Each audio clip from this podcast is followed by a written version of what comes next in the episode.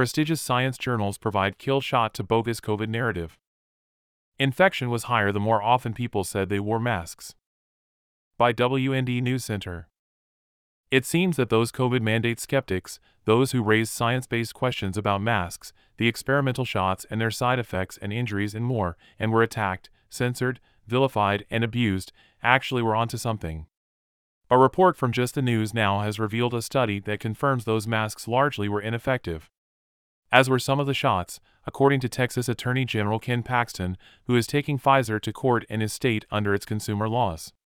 Just the News said a systematic review of studies of mask mandates for children, published in the British Medical Journal's Archives of Disease in Childhood, concluded there was no association with infection or transmission in 16 of 22 studies, along with a serious risk of bias in others. And, the report added, self reported SARS CoV 2 infection was higher the more often people said they wore masks, according to a Norwegian study accepted for publication November 13 in the Cambridge University Press Journal Epidemiology and Infection. The report noted those conclusions cast further doubt on those public health authorities demanding the mandates and also those scientists who claimed that they were the answer to the threat that came from the China source COVID pandemic.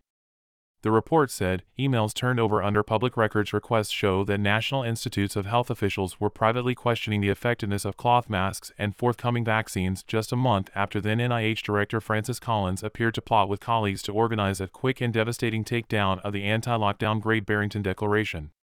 YouTube, according to Senator Rand Paul, censored him multiple times, becoming an arm of the government over his doubts about the politically correct mask and shots agenda.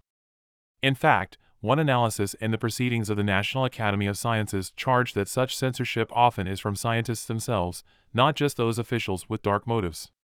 The paper, co authored by dozens of scholars known for challenging orthodoxies in their fields, cited self protection, benevolence toward peer scholars, and pro social concerns for the well being of human social groups as motives for censorious scientists, the report said.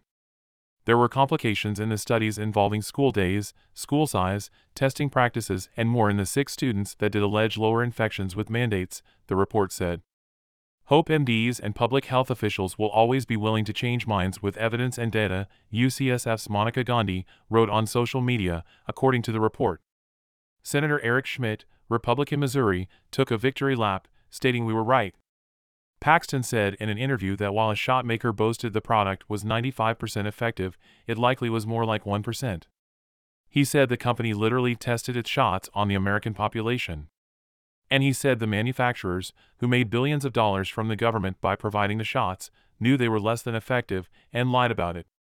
He said he's going to court over the issue, as while the federal government gives blanket immunity to vaccine makers, they don't have the same protection under Texas law, and it's suing them under deceptive trade practices requirements.